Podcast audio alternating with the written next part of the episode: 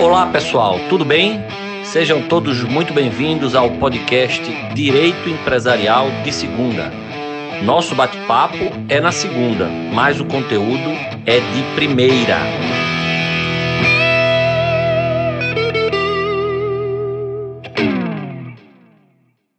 Olá pessoal, tudo bem? Vamos começar mais um episódio do nosso podcast Direito Empresarial de Segunda o primeiro episódio de 2022. E nesse episódio eu tenho a honra e o prazer de contar aqui com a presença da professora Amanda Ataíde. Amanda é professora do a professora adjunta de Direito Empresarial da UNB e também professora de Direito Concorrencial, Comércio Internacional e Compliance. Ela é doutora em Direito Comercial pela é, famosa Faculdade de Direito da USP, né, Lago São Francisco, é bacharel em Direito pela Universidade Federal de Minas Gerais e também em Administração de Empresas, com habilitação em Comércio Exterior, né, e estudou também na Universidade Paris I. É, a Amanda é, é uma acadêmica muito conhecida, com diversos trabalhos na área de direito empresarial, principalmente na área de direito concorrencial, direito econômico, é, e vai conversar comigo aqui nesse episódio sobre os programas de leniência no ordenamento jurídico brasileiro. É, a Amanda que já trabalhou no CAD e, portanto, tem, além de muito conhecimento teórico sobre o assunto, experiência prática. Né? Viu de perto muitos acordos de leniência serem é, é, construídos, negociados é, e firmados. Amanda, muitíssimo obrigado pela sua gentil disponibilidade em participar aqui do, do meu podcast. É uma honra e um prazer tê-la aqui comigo. Professor André, a alegria é toda minha participar aqui desse podcast de primeira apesar de ser lançado às segundas-feiras. A gente é, é, é, bom a gente ter aí a oportunidade de ouvir, né? Eu acho que os professores e esse seu podcast ele vem cumprir aí uma lacuna importante. Então, uma alegria imensa ter aqui é, o convite para participar, ainda mais para ó abrir 2022 é, da, da temporada. Então, obrigada pelo convite. Maravilha, eu que agradeço. É, professora Amanda, é, o, o, os programas de leniência é, já, já estão sendo é, aplicados no Brasil há um bom tempo. E no mundo todo há mais tempo ainda. Né? É, qual é a importância? É, a, a, primeiro, assim, o que é um programa de leniência? Quando a gente fala no programa de leniência do CAD ou no programa de leniência hoje da CVM ou de outros órgãos, o que é um programa de leniência? Tá ótimo. Então, primeiro a gente vai para a leniência, né? O que, que é leniência? É basicamente uma noção de tolerância é, ou de clemência, né? Então, é, no, no, quando a gente utiliza né, o programa de clemência no, no direito, quando você utiliza em espanhol, então, basicamente, o que se tem né, em um acordo de leniência é uma, um, um acordo que é celebrado entre uma autoridade pública e um agente privado, seja ele uma empresa, seja ele um indivíduo, por meio do qual a autoridade ela vai conceder uma leniência, um tratamento mais suave, um abrandamento né, na penalidade que é aplicável ou na extinção daquela penalidade aplicável, recebendo em troca um benefício. Qual que é o benefício que a autoridade recebe? Basicamente, provas, colaboração material ou processual ao longo das investigações.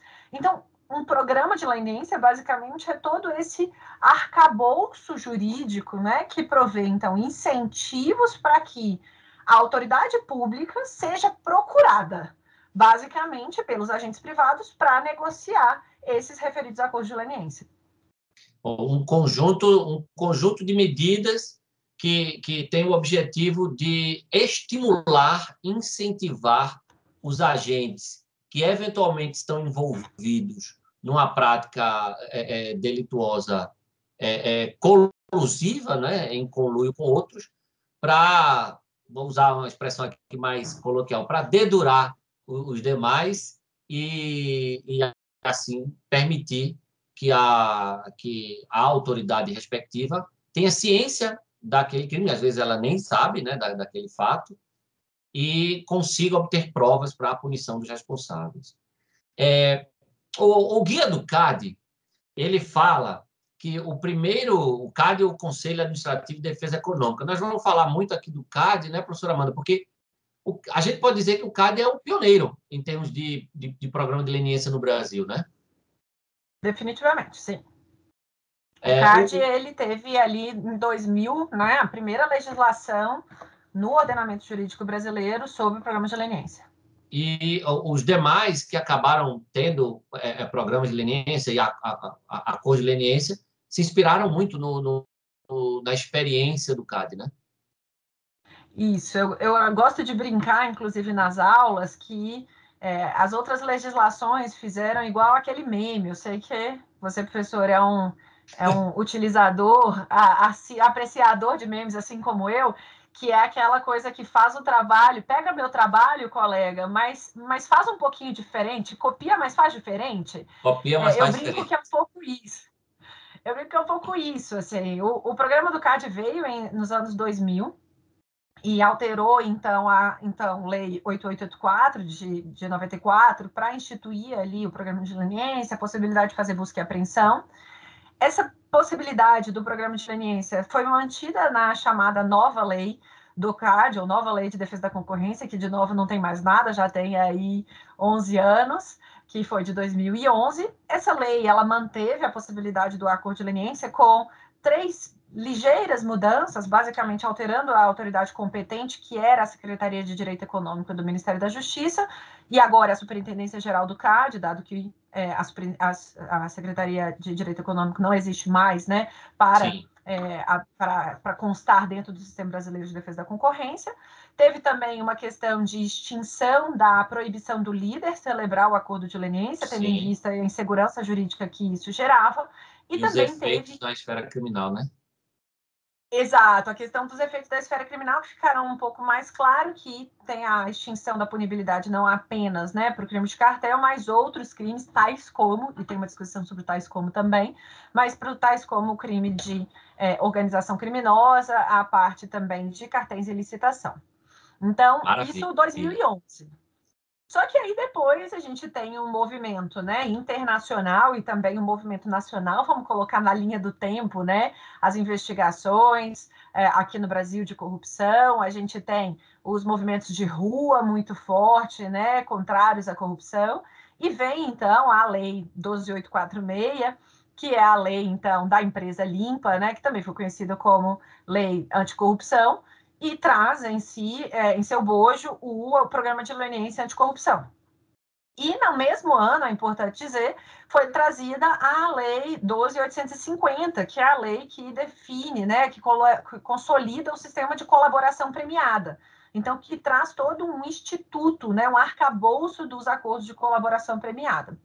Depois a gente pode conversar um pouco das nuances de cada um desse tipo de é. acordo, mas a, a lei de é, a lei anticorrupção, ela é claramente inspirada na lei de defesa da concorrência na parte do acordo de leniência. Então, a gente tem algumas modificações bastante pontuais, até uma parte de nomenclatura, então eu gosto sempre de mostrar, exemplificar o copia mais faz diferente, então tem lá um efetiva, tem um útil, tem umas palavrinhas diferentes, mas se você copiar, usar a ferramenta comparativa do Word, você vai ver que são pouquíssimas, né? Sim. E tem uma questão conceitual que aos poucos foi, a, a, foi evoluindo também, que era sobre a necessidade de uma distinção entre o próprio ilícito do cartel, que é um conduto, uma, uma prática que naturalmente envolve mais pessoas, do ilícito da corrupção. Então, que, diferentemente do cartel, não seria é, é, para praticar um ato de corrupção, não seria envolver mais de um agente privado então, Sim. que para o acordo de leniência não seria necessário é, delatar, né, trazer provas e informações a respeito de outros coautores ali da corrupção.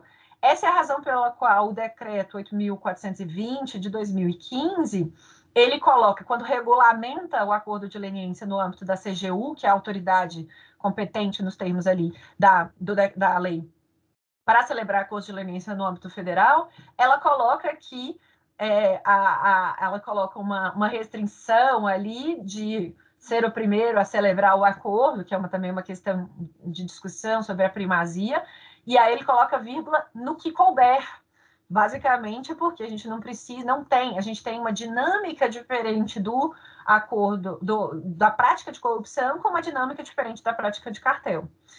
E a partir de 2015, é, é, é, é, mudança o tempo inteiro. É basicamente igual o direito empresarial em 2021, com a série de mudanças legislativas. 2015 para cá, você não, não pode piscar o olho porque tem normativo novo sobre acordos de leniência. Então, eu até, eu até fiquei rindo porque eu fiquei durante quase dois anos aí atualizando a primeira versão do meu manual dos acordos de leniência. 2021, então, eu decidi fechar a revisão e publicar. Duas semanas depois, já tinha documento novo, portaria nova. Eu falei, olha, gente, é isso, a vida tá assim. Então, 2015, né, a gente teve portaria da CGU regulamentando, né, a, a, a negociação dos acordos de leniência. Teve uma instrução normativa, e é bem importante isso também, do TCU. Não há previsão, é bom dizer, do TCU é, participar da negociação dos acordos de leniência, mas o TCU, ele então publicou a Instrução Normativa 74 é, de 2015, que regulamentou a forma de sua atuação ali sobre os acordos de leniência da CGU, uma norma bastante questionada, que a gente vai ver um resultado alguns anos depois. Depois veio 2016, teve uma portaria interministerial entre CGU e AGU, basicamente trazendo a AGU para o bojo dos acordos de leniência, já que a AGU tem competência para atuar é, na parte de reparação também, né, decorrente ali daqueles acordos de leniência, então seria uma ponta solta desses acordos. Então, tem uma portaria interministerial que faz com que é, essas, essa negociação aconteça hoje em conjunto entre os servidores da CGU com os procuradores da AGU. Depois, em 2017, tem um novo marco, mais uma vez colocando em contexto, né? Uma série de investigações da Lava Jato, mostrando como os acordos de leniência permitem uma alavancagem investigativa muito grande, tem uma série de benefícios para a autoridade pública é, para fazer essas investigações. Banco Central e CVM viram e falam: eu também quero isso, eu preciso modernizar a minha legislação. Então, é publicada a lei é, 13.506 de 2017, que, mais uma vez, pega o meu trabalho, mas copia, mas faz um pouquinho diferente, tem algumas, algumas palavras diferentes, mas não muda tanto a lógica. Banco Central e CVM passam a ter acordos de leniência também, é, Fast forward, ainda não temos acordo de leniência assinado em nenhum dos dois desde 2017, por algumas questões, a meu ver, de incentivos entre o acordo de leniência e o termo de compromisso nessas próprias autoridades. Mas isso é, é assunto para daqui a pouco. Então, terminando a linha do tempo aqui, 2017 a gente percebe que o MP já celebrava acordo de leniência, então, para todo mundo pensar aí na linha do tempo, o MP já fazia acordo de leniência, a Lava Jato já estava na rua, e a gente não tinha, não tem em nenhuma lei a previsão expressa de que o MP pode celebrar acordo de leniência.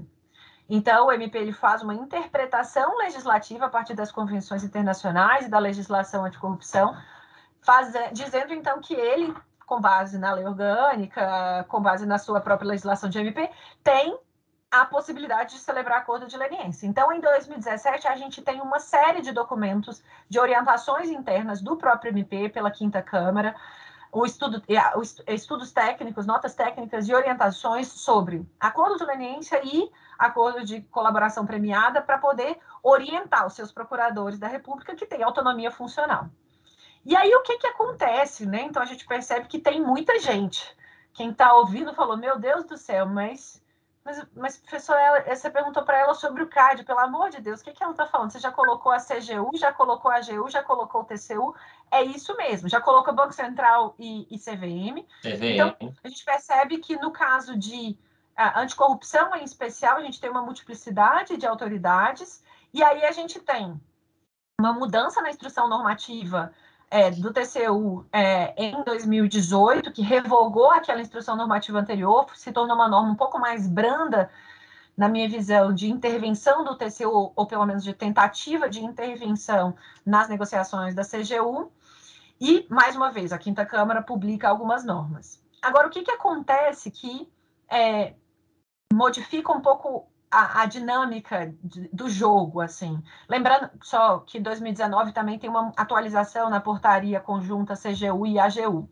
Mas em 2020 tem um ponto que é bem importante, que é o julgamento de um mandado de segurança pelo de quatro mandados de segurança no STF pelo ministro Gilmar Mendes, que ele basicamente vem a discutir qual que seria a possibilidade de o TCU sancionar empresas que tinham celebrado acordo de leniência com a, com a administração pública. E o, a liminar que é dada pelo ministro Gilmar, ela é bastante contrária à, à, à posição ali do TCU. E é interessante verificar, então, e aí, parênteses feito, ministro Gilmar me citou, eu nem acreditei na hora que eu fui ouvir o áudio da sessão, falei, pronto, agora eu posso mandar para meu pai e para minha mãe e dizer que escrever aqui a vida acadêmica, a vida acadêmica agora deu algum resultado. Olha aqui, ministro do STF me citou, mas parênteses fechado aqui.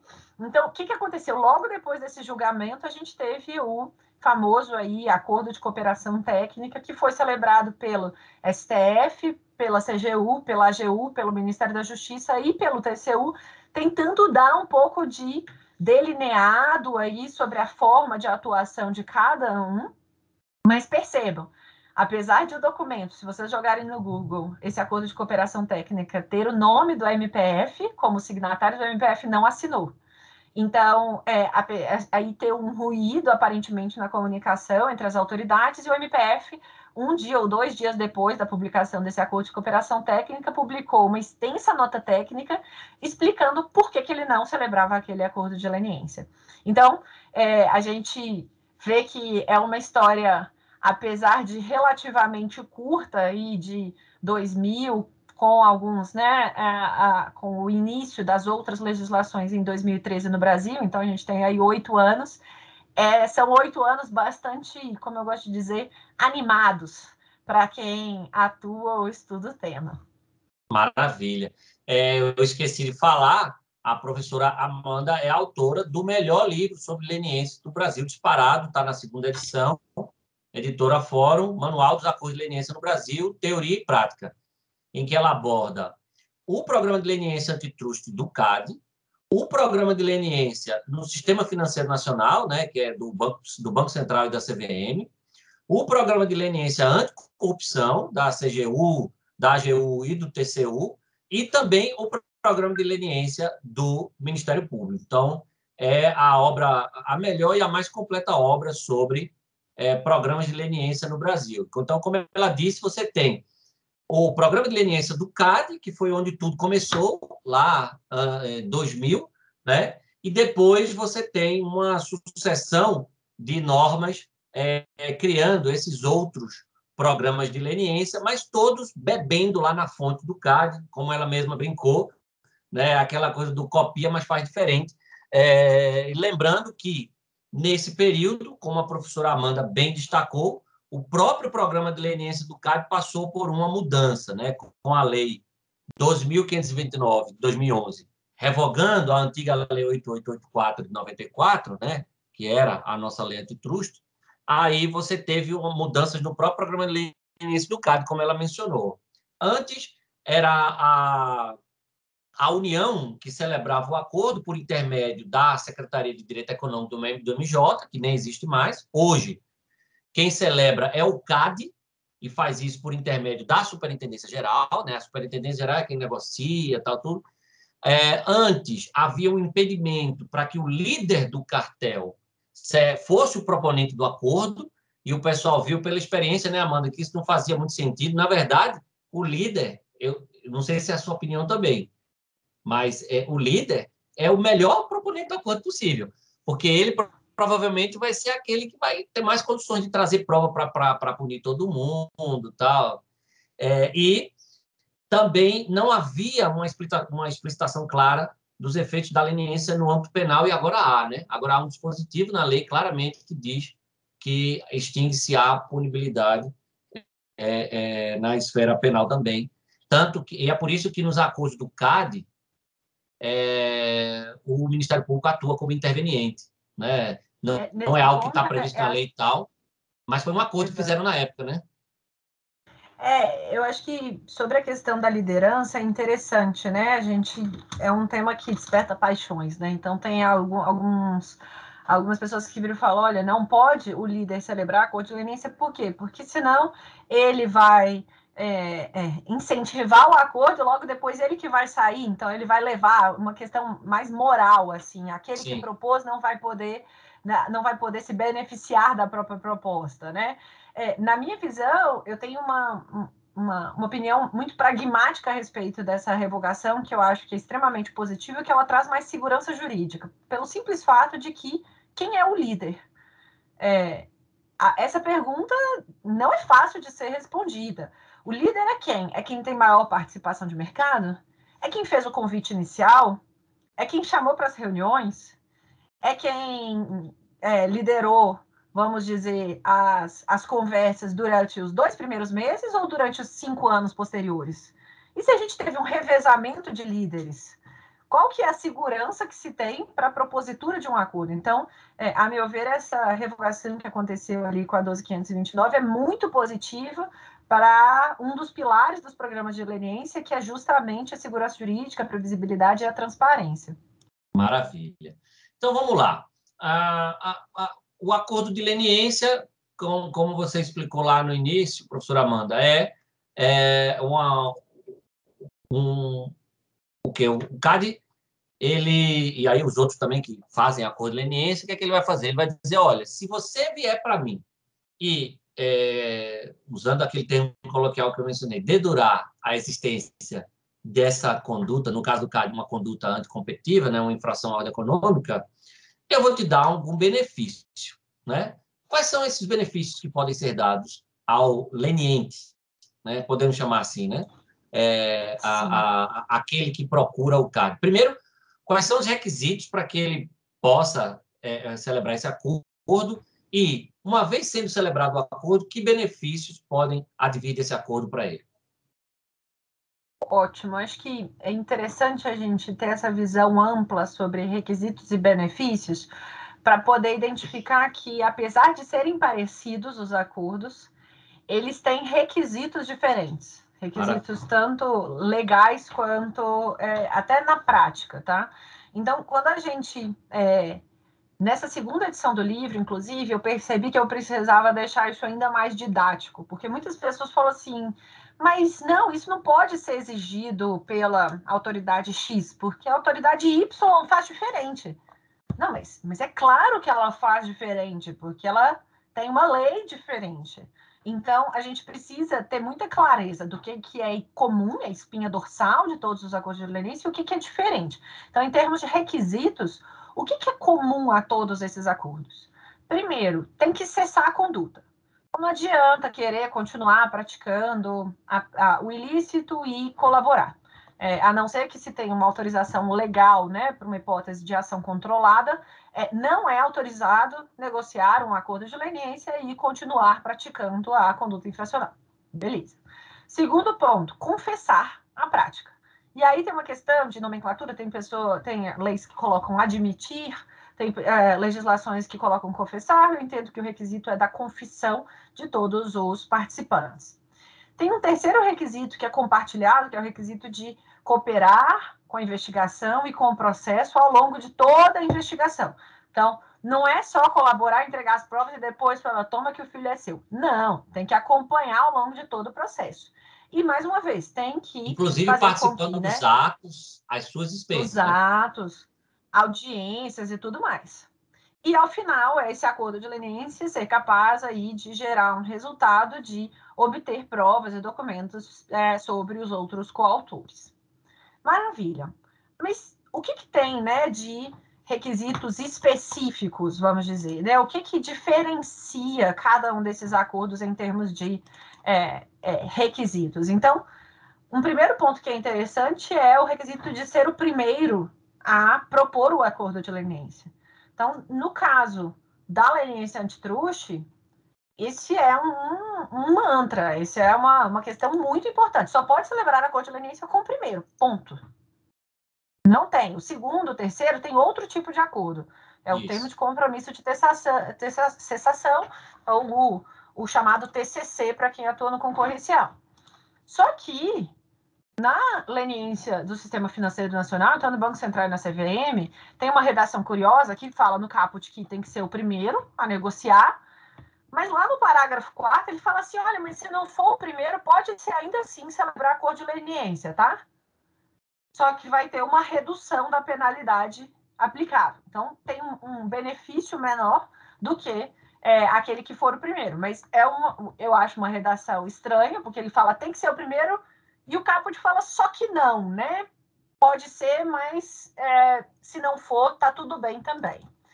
No caso da leniência anticorrupção, quando eu, como eu mencionei anteriormente, apesar de a gente ter é, na lei falando que tem que ser a primeira empresa, quando a gente vai para a regulamentação do decreto é, 8250, é, que trata da, a, da leniência no âmbito federal, tem uma vírgula e coloca quando tal circunstância for relevante, justamente porque o ato da corrupção não necessariamente envolve mais de um agente, então a gente poderia ter uma nuance aí sobre essa, esse requisito da primazia. E por fim, que é, na leniência do MP, que mais uma vez não tem uma lei que define quais são os requisitos, mas né, a partir desses, desses documentos de soft law, né, que foram publicados pelo Ministério Público, existe dentro do requisito, né, é, que é identificado como requisito de atender ao interesse público e o requisito de oportunidade, tem uma sinalização de que o MP vai assinar apenas com o primeiro que trouxer aquela prática. É, então, essa já é uma primeira diferença que eu acho importante de mencionar. Um segundo ponto que é um segundo requisito que é bem diferente entre os é, acordos é que é, no acordo de leniência antitruste, é, lá no CAD, se você já tem provas que sejam aí consideradas suficientes para assegurar a condenação da empresa da pessoa física, não pode ter acordo de leniência. Ou seja, se você já está lá na fase, e aí é uma parte mais doutrinária, eu entendo e tem sido a experiência do CAD.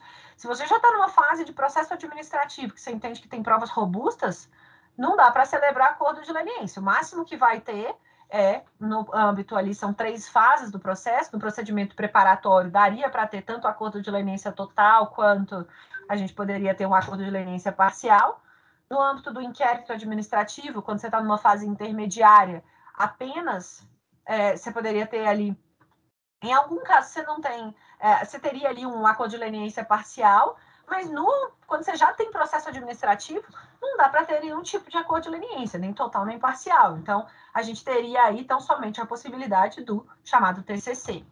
Essa regra é idêntica à exigência que constou no Banco Central e na CVM. Mas olha que curioso, na lei anticorrupção e na leniência do MP não tem esse requisito.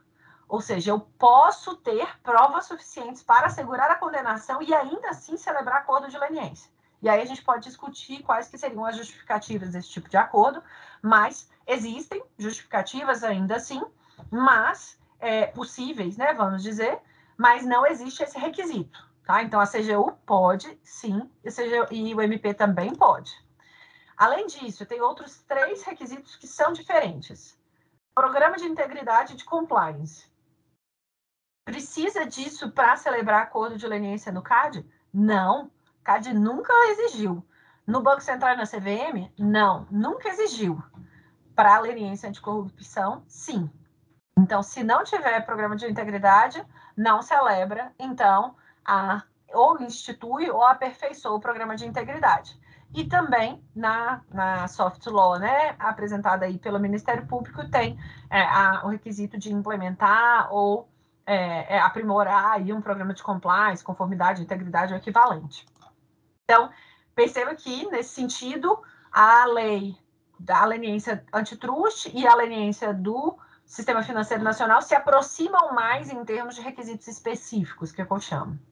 E tem mais dois pontos que é, eu acho que, que são interessantes de, de se mencionar. O primeiro que tem sido uma prática recente é, sobre é, as leniências do Ministério Público, não em muitos casos, em alguns poucos, a exigência do chamado monitor externo ou de uma auditoria externa. Então, isso foi imposto, por exemplo, no caso recente Braskem Odebrecht, em que foi contratado um terceiro externo para acompanhar a empresa após a celebração do acordo de leniência. Então, não é programa de integridade, não é comitê especial de investigação, a gente tem o chamado monitor independente, ou um monitor externo para acompanhar. É, é, o que eu gosto de, de brincar aqui, é como se fosse um, uma tornozeleira eletrônica na empresa. Tem alguém ali externo acompanhando com poderes amplos de, de, de acompanhamento das atividades da empresa após a celebração do acordo de leniência. E, por fim, um requisito que também gera muita confusão entre as, entre as pessoas é o requisito de promover contribuições pecuniárias. Precisa pagar para celebrar um acordo de leniência? Precisa devolver os danos que foram é, é, gerados pela prática? Olha, no CAD não tem esse requisito para celebrar acordo de leniência. Para celebrar termo de compromisso, TCC, sim, tem um cálculo. Mas acordo de leniência não tem nem se for acordo de leniência total ou parcial. Essa, se for parcial, essa discussão é no final do processo. No caso da leniência no Sistema Financeiro Nacional, igual. Não tem que discutir contribuição pecuniária é, no momento inicial da celebração do acordo de leniência com o Banco Central e CVM. Mas, mas, e aí sempre mas, aonde está toda a discussão? Acordo de leniência anticorrupção CGU, AGU, TCU, existe sim esse requisito né, de promover contribuições pecuniárias, apesar de não ser dado quitação, e o mesmo requisito também é exigido na leniência do MP, também apesar de não ser dado quitação, é necessário negociar contribuição pecuniária durante o momento da negociação do acordo, o que é claro, traz uma série de dificuldades, tendo em vista aí as questões de metodologias, métricas para definição de qual seria aí essa contribuição adequada. Maravilha. É, e, e os quanto a a gente tem lá no artigo tudo isso que a gente está falando aqui no, na lei do CAD, eu vou falar da lei do CAD que é a que eu conheço, as outras eu nem sei o número do artigo nem nada, né?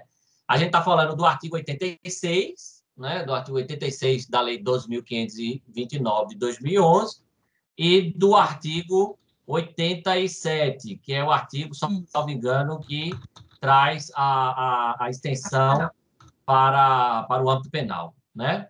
É, e aí tem uma regra, tem uma regra na, na, aqui na lei do CAD que diz o seguinte: é, o, o parágrafo 4 né?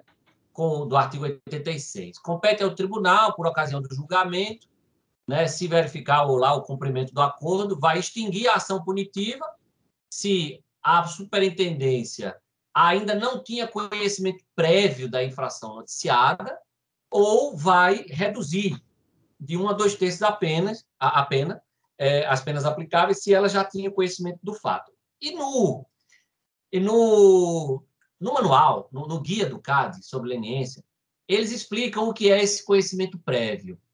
E eles dizem assim: olha, só, a gente só considera com esse conhecimento prévio se já havia procedimento administrativo aberto.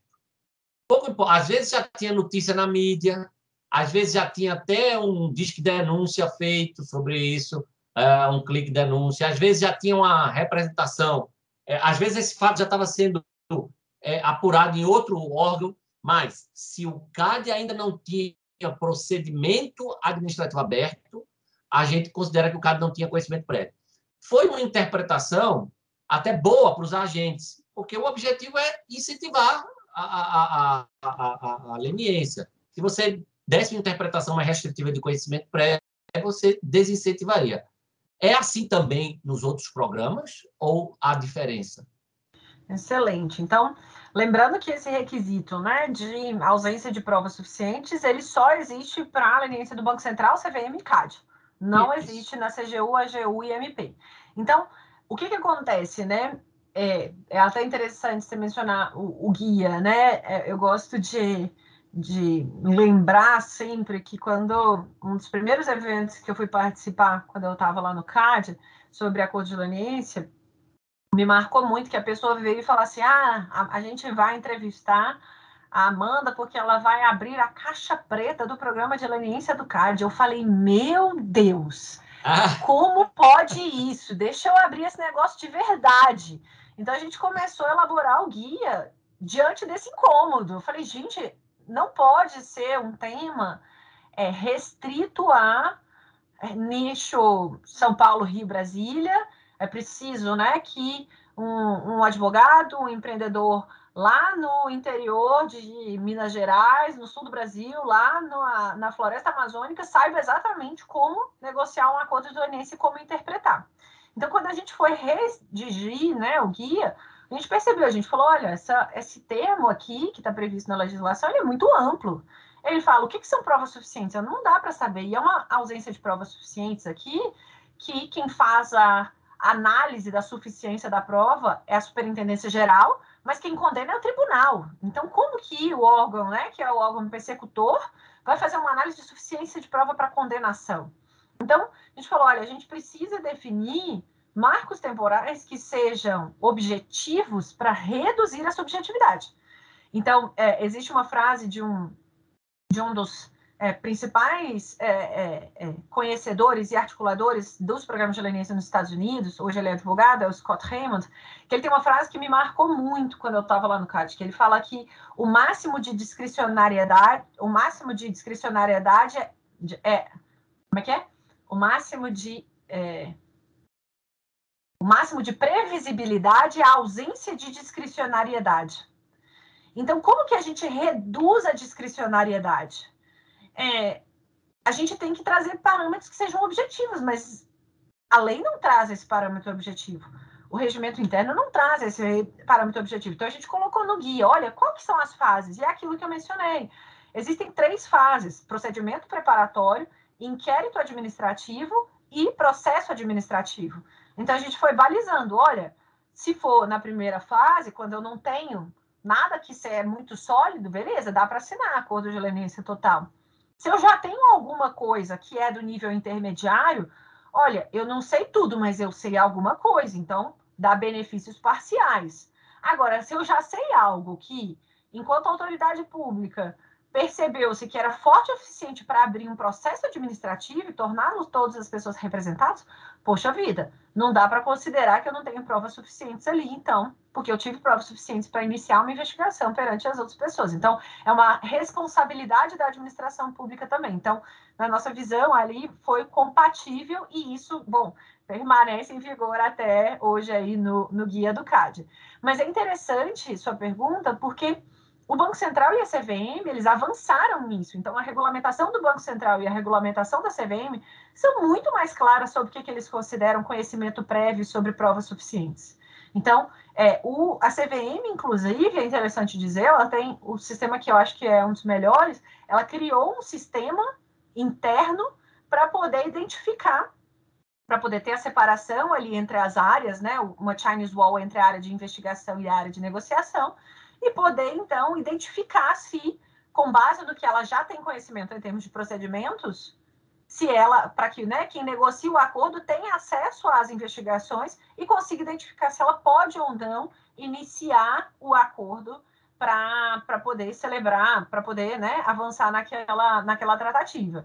É, até onde eu sei, o CAD não possui nenhum sistema a respeito disso, então acho que é uma melhor prática que mesmo é, CVM e Banco Central não tendo tido ainda né, acordos de leniência celebrados publicamente, porque a lei define que esses acordos têm que ser públicos da CVM e do Banco Central após assinados, é, eles já avançaram na forma de operacionalizar esse requisito. Eu acho que o CAD poderia também agora beber nessa fonte é, do, do irmão mais novo. Maravilha, maravilha, excelente. É, o, o, professor Amanda, eu tenho um número aqui é, que eu peguei até numa, numa apresentação do CAD, para a gente é, é, é, já se caminhar aqui para o final da nossa conversa. Né? Hoje, o, o CAD, cadê? Está aqui, ó. TCCs é, no CAD, a, até 2013, que foi mais ou menos que a mudança na a lei foi em 2011, ela entrou em vigor em 2012, leva um tempo até tal. Foram só nove TCCs em seis PAs, né? É, e em apenas dois casos, até 2013, tinha tido acordo de leniência, a, a, é, houve TCC após acordo de leniência. É, e a, depois de 2013, o, o número é assim assustador. Passa, acho que é 53 2013, 40 2014, 62 2015.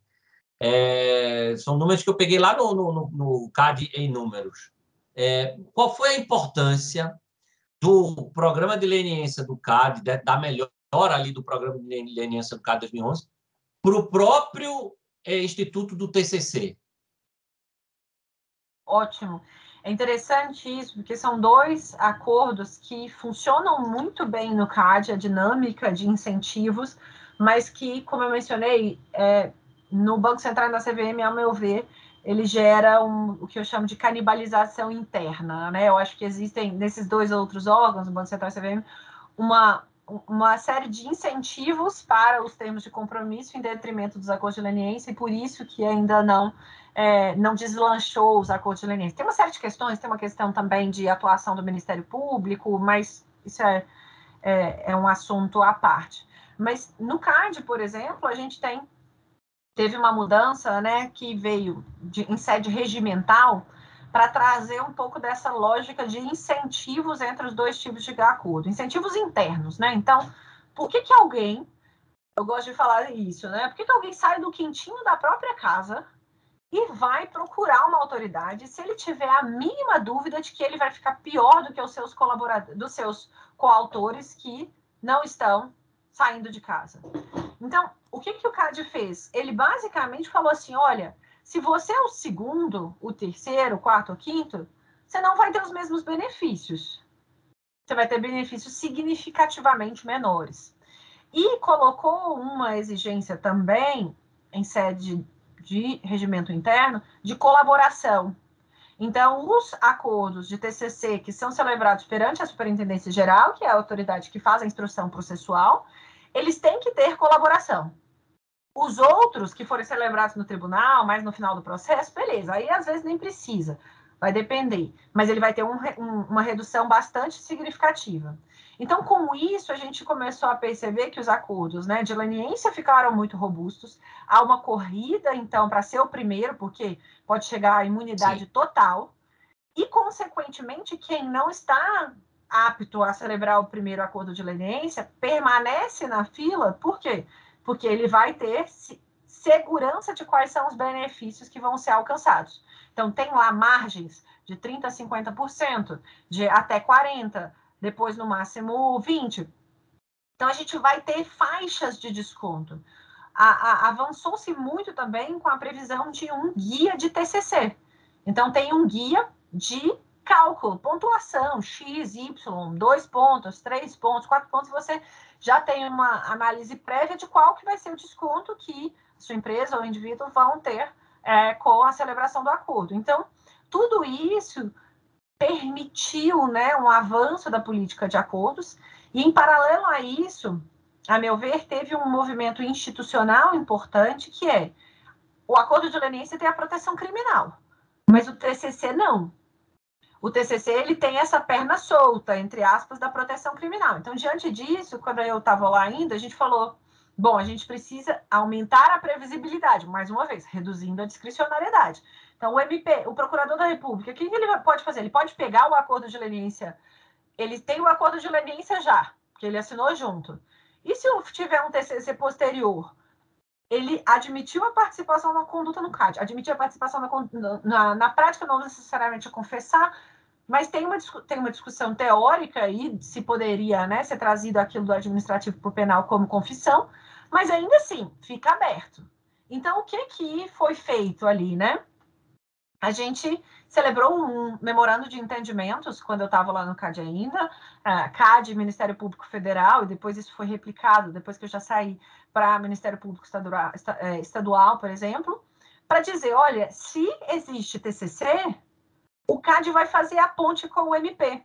basicamente para tentar com que este colaborador ele colabore também com a outra autoridade e que a gente tenha essa racionalidade enquanto sistema de acordos né, com a, a administração pública, que, fast forward mais uma vez, chegando aí na lógica do STF, é o que o Gilmar Mendes falou não, na, no julgamento do mandato de segurança, que é não dá para a gente ter uma administração pública que, por um lado, celebra acordo e a, o outro braço da administração vai lá e pune pelos mesmos fatos. Então, a gente precisa ter essa convergência entre as autoridades públicas. Então, esse foi um primeiro passo do que eu gosto de chamar de cooperação interinstitucional. Porque todo mundo vira e fala, ah, mas então, diante dessa multiplicidade de atores, a gente precisa ter um balcão único. E aí eu falo, olha, toma cuidado com o que você pede, né? Toma cuidado com, com o que você pergunta e pede porque tem uma série de vicissitudes, uma série de riscos, na minha opinião, de um balcão único. O que, que eu entendo que é uma solução adequada é, seria esse balcão coordenado, com as autoridades, então, se conversando e definindo procedimentalmente contornos das suas respectivas atuações, respeitando os limites das respectivas competências, porque se quiser tirar o coleguinha da competência dele, ninguém vai conversar, ninguém quer perder a própria competência legal, institucional, então, tem que conversar respeitando a competência é, legal institucional do coleguinha e, então, definir trâmites. Trâmites, então, para que os programas de leniência, então, no Brasil, de um modo coordenado, gerem resultados. Porque se o crime é coordenado, os agentes privados são coordenados, né, para realizarem as suas infrações, se o crime, então, é organizado, o poder público também tem que ser organizado para fazer frente, então, a essas infrações. Maravilha. É isso. Muito obrigado, professora Amanda, pelos esclarecimentos. Né? É, os programas de leniência, a despeito de toda a polêmica que existe sobre eles, eu nem entrei nesse mérito, porque a gente entraria num debate aí meio filosófico, até há, há, há toda uma discussão é, prévia sobre os acordos lenienses, se seria certo ou não o Estado fazer acordo com, com criminosos e tal. Tem uma discussão interessante sobre isso.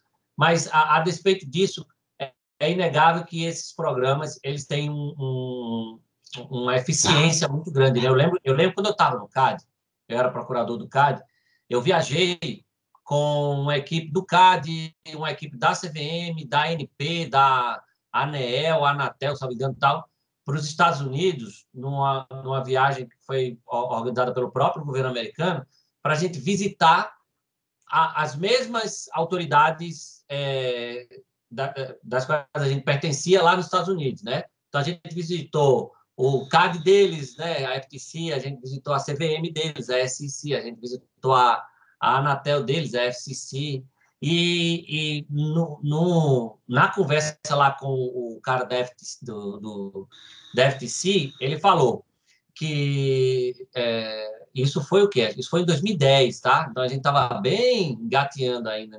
Ele falou: aqui 99% da, dos nossos processos, das nossas condenações, dependem de leniência, senão. É, no, então, assim, é hoje o principal instrumento para a persecução desses, dessas condutas, né? Então, assim, por mais que exista toda uma discussão, como eu disse aí, quase que filosófica sobre o assunto, que eu nem quis entrar nessa, nessa discussão, é fato que é um mecanismo muito eficiente para a persecução dessas condutas, e aí vai ser difícil que a gente retroceda é, é, nesse sentido, né? acho muito difícil.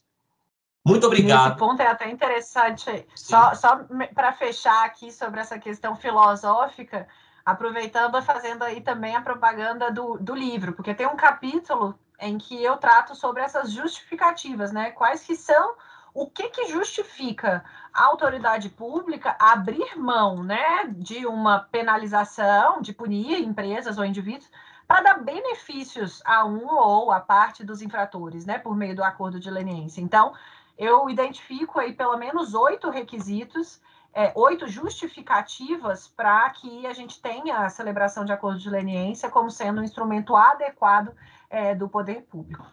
Maravilha. E muito é obrigada pelo convite por participar aqui desse bate-papo com você e com seus ouvintes. É, muito obrigado, eu que agradeço. Pessoal, assim a gente finaliza o primeiro episódio de 2022 do nosso podcast Direito Empresarial de Segunda. Mais uma vez, cumprimos a máxima. O bate-papo é na segunda, mas o conteúdo é de primeira. Um forte abraço a todos e até o próximo episódio.